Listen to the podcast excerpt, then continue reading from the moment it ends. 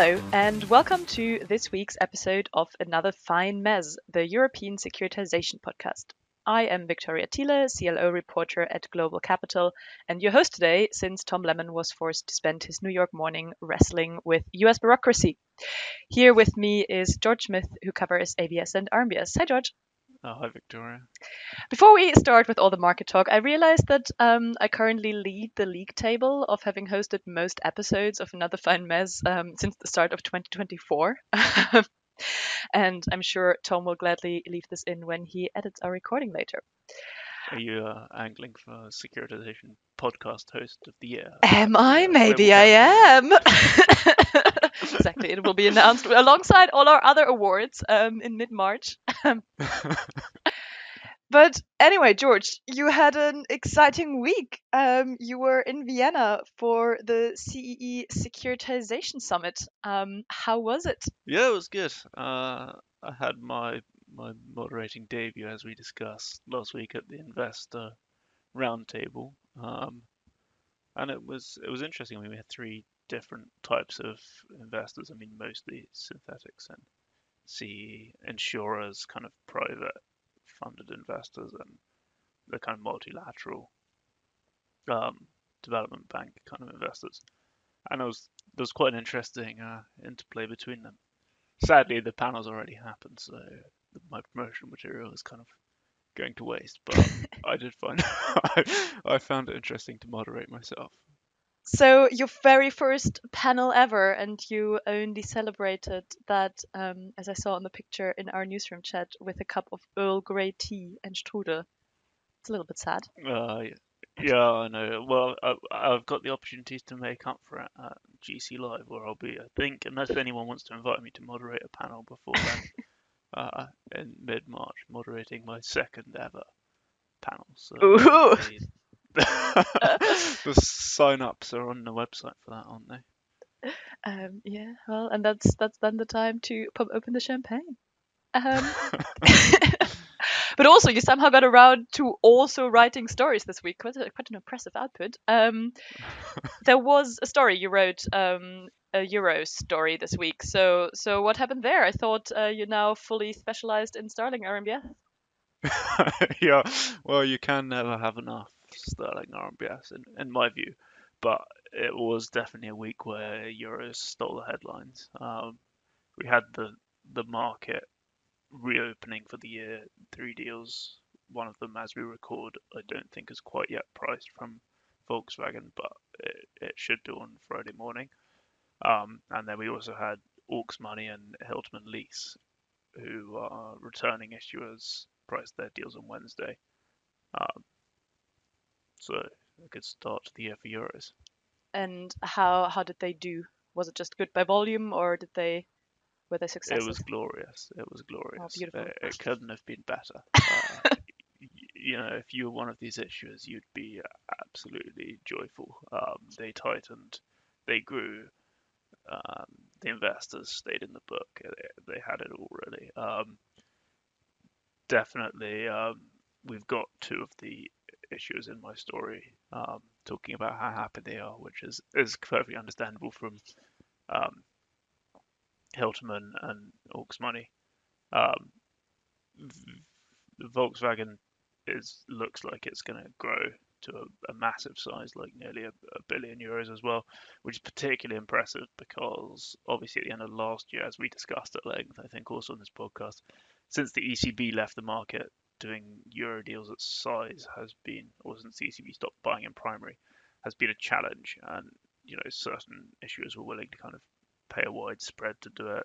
Others took a slightly tighter spread at slightly smaller scale. This Volkswagen deal is going to tighten inside the last German auto of last year, and it should be enormous. So, in that sense, it's uh, it's magnificent on all fronts, and also for for Hiltermann and Auxmoney, their credit curves, so their mez compared to their seniors is, is a lot tighter. Um, and I mean that's in the context of a, a, general tightening of mez since the last deals, which were in kind of the first half of last year. But it does show that kind of investors are at least finding the lower uh, reaches of their capital stacks more attractive um, which can only be a good thing for them, and probably does come at least in part down to their kind of growing track records um, as issuers. You know, there's the third deal for Hiltermann and fourth deal for Auxmoney from the Yeah. respective shelves. So, will other issuers be trying to take advantage of that? Because that sounds like pretty good conditions for deals right now. So, what does the pipeline look like? Yeah, we've got Dilosk already out. They're an Irish mortgage lender. Um, I'm gonna air a small grievance I have with Dilosk's RMBS shelf.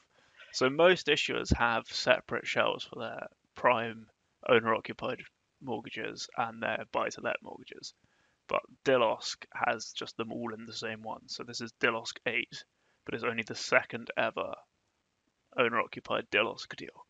And you know, it just creates confusion for me when I'm looking back because I have to think, Dilosk 6 was that the owner, owner-occupied one? Um, you know, so please, Dilosk, if you're listening, separate shelves for the different types of uh, issuance. Uh, Well, even if Dilosk is not listening, maybe one of the investors uh, in the markets can can have have a heart for George and get on the phone with Dilosk and ask them to change the naming pay a concession, the the the uh, the spread, the the brownium for uh, not naming your shelves in a convenient manner. Um, Exactly. Yeah, and it, it should stay reasonably busy in, in Sterling as well. There's there's a buy-to-let deal out from Charter Court, which is a subsidiary of One Savings Bank. Um, and that's actually the revival of their PMF shelf for the first time since 2020. So there's there's still things to look forward to next week. All right, so plenty of stories to come. And if you want to catch up on what George has done this week, um, the story we just discussed is called Euro ABS Gets Dream Start as Aux Money Hiltermann Push on Size. And you can read it on globalcapital.com as always. And Victoria, you you are uh, you've been angling for deals for a while. Have you have you been Yes, rewarded this week? Well, not quite. um, so nothing, nothing has priced yet, but at least we definitely know now that it will be busy once people start doing that. Um, we have those resets by Bain and Palmer Square um, in the pipeline. Um, they're marketing. Then there's new deals being marketed by Soundpoint and Fidelity. Um, I think we already talked about that last week potentially. Um, they were now joined by White Star with uh, Trinitas, that's their CLO branch, and then Partners Group. So um, there are a few people who sort of didn't want to go first, um, but are now coming out, um, hoping for for spread tightening. Sort of once the first few deals have paved the way. So so it's looking busy. Um, and then there's lots of rumors. Um, apparently KKR, Blue Bay, um, Blue Bay seems to be marketing their triple A's. There's Capital Four potentially coming. There could be another reset of the 2022 CLO by Onex. So yeah, um, there will definitely uh, be some frantic um, writing on my end probably in the next few weeks. I was having a, a debate actually. Well, not really a debate, a conversation with a, a banker earlier. I think it was at the start of this week about the uh, the game theory of whether you want to be the uh, the market reopener or not, whether or whether you wait for tightening. Um, Yeah, I'm I'm I'm all for just go now, go when you can. Give me stories. um, we did talk about potential tightening uh, in the past few episodes. Uh, do we know? Do we have more visibility?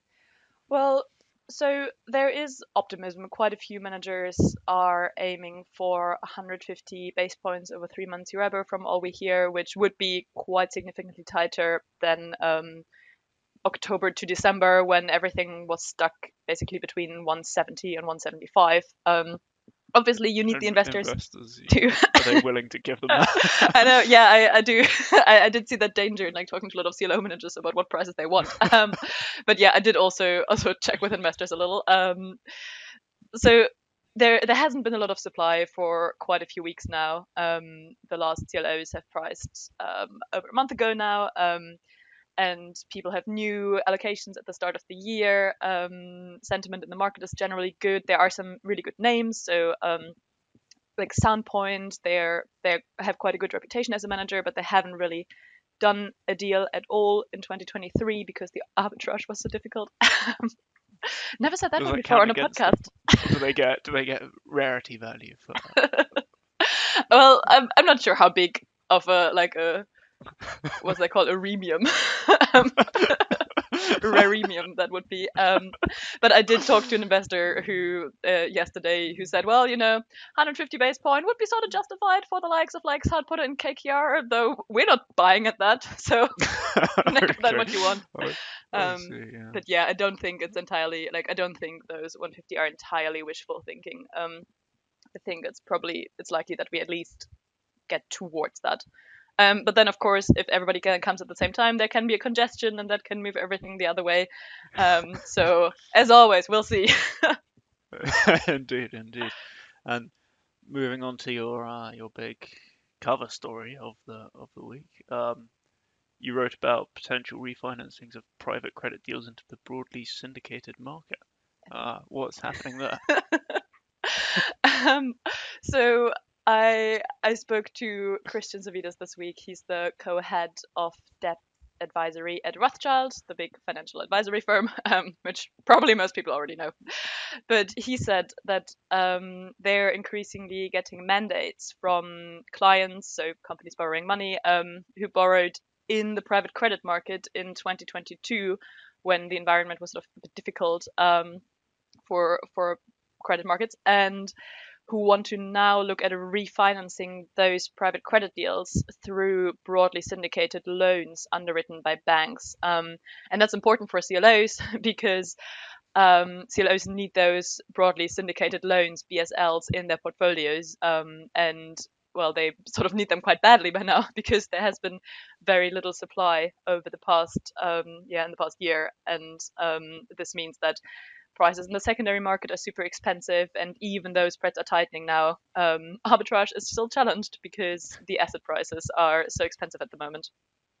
Why would you even what like what what's the benefit of switching to a broadly syndicated loan over a, a private credit uh, loan? So, um, probably worth outlining the classic idea of those markets. Um, broadly syndicated loan, um, you have a bank underwriting the credit and then distributing it to different investors, which a lot of them are CLOs because they're the main buyers of BSLs, of leverage loans in Europe. Um, and these have the benefits compared to private credit that they're cheaper, they're easier to scale up if you want to borrow more money later on. Um, there's a deeper liquidity pool.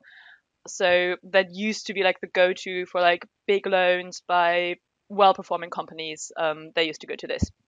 Private credit, on the other hand, is classically traditionally more there if you need like a more bespoke solution. Um, it tends to be always open. It's less volatile to the macro environment than the bank-oriented, broadly syndicated market. Um, so private credit always open. It's it's more flexible to your needs as a borrower because you're just making this bilateral agreement with um, another company lending you money. Um, it's faster uh, the process, but downside or yeah, like on the other hand, they also tend to be more expensive. Um, there's often covenants because so restrictions on the borrower because the lender wants to protect themselves. Um, so in the past, that was more an option associated with smaller companies or maybe some with more challenged performance. But the market has been growing and maturing for a while. And then when in 2022 the interest rates rose, um, banks retreated more from lending and borrowers that really needed money, maybe for refinancing, um, they went to the private credit um, market, even if they maybe traditionally would have opted for a BSL. Um, so yeah, that washed some, yeah, some some sort of big high quality companies and deals into the private credit market. But now the BSL market has reopened. Um, we had around 26 billion of CLOs printed in 2023 in Europe, so there's a lot of demand, um, and there's more sort of there's there's more confidence around their interest rates might be going. So yeah, so now that a market is back, so now borrowers, um, yeah, who might have felt felt pressured to go to private credit in 2022 can now consider refinancing that debt at lower prices in the BSL market. So it's back to the old ways. Private credit was a flash in the pan. exactly. Hot take. uh, no, no, no. Unfortunately, it's not that black and white. so as I as I mentioned, um, private credit has grown massively. I'm sure anybody who listens to this podcast also vaguely follows financial news and sees every week the big headlines of whatever new company, uh, whatever big asset manager, has again raised some sort of 500 million euro um, private credit fund, and uh, private credit funds are also increasingly more willing to form clubs. So maybe you have three companies or so, um, three lenders clubbing together, and then that way they can um, tackle bigger bigger loans, maybe upwards of like a billion euros or so, which would formerly have been too big for that market and would have needed to go to to the broadly syndicated market. Um, and yeah, as I said, they had attractive deals coming in, and um, they have a lot of cash to deploy now uh, with raising all that money. So they're not just going to give it up without a fight, just be like, here, have your market share back. Um, so right now we have a situation where both markets really need to spend money. Um, there's there's the I think there'll just be quite tough competition. So if you're, it, it was a pretty bad time to be a borrower in 2022. Um, and now, at least if you're a high quality company, it's actually an excellent time because um, everybody's going to fight over your deals. Um, and there have even been some cases I heard where um, a company was looking at both, maybe like the high yield bond market. Um, in that case, it wasn't leveraged loans and um, private credit last year, and they decided to go for a high yield bond because that was just really good conditions at the moment. So they told that to the last two credit funds in the race, and then those funds um, decided to drop some covenants and also drop the price. And then in the end,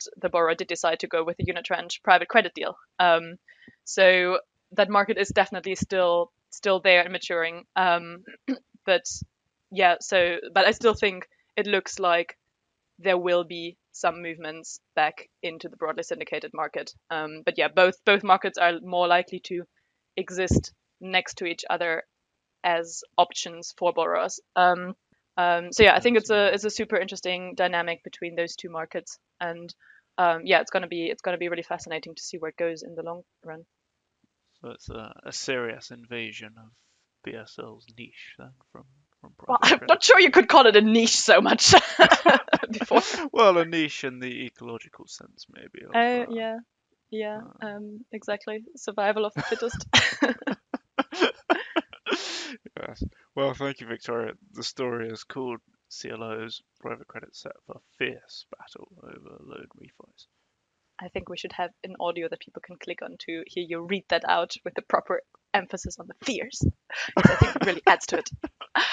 but yeah, so this is all we have time for today, and I think it was plenty. If you, our beloved listeners, would like to contact us with any questions or requests or demands that Tom come back and take over, and I am never to be heard again on this podcast, then um, all our email addresses work the same. It's victoria.thiele at globalcapital.com, george.smith at globalcapital.com, and the same with tom.lemmon and uh, nothing remains to say. But thank you very much for listening, and we will be back next week.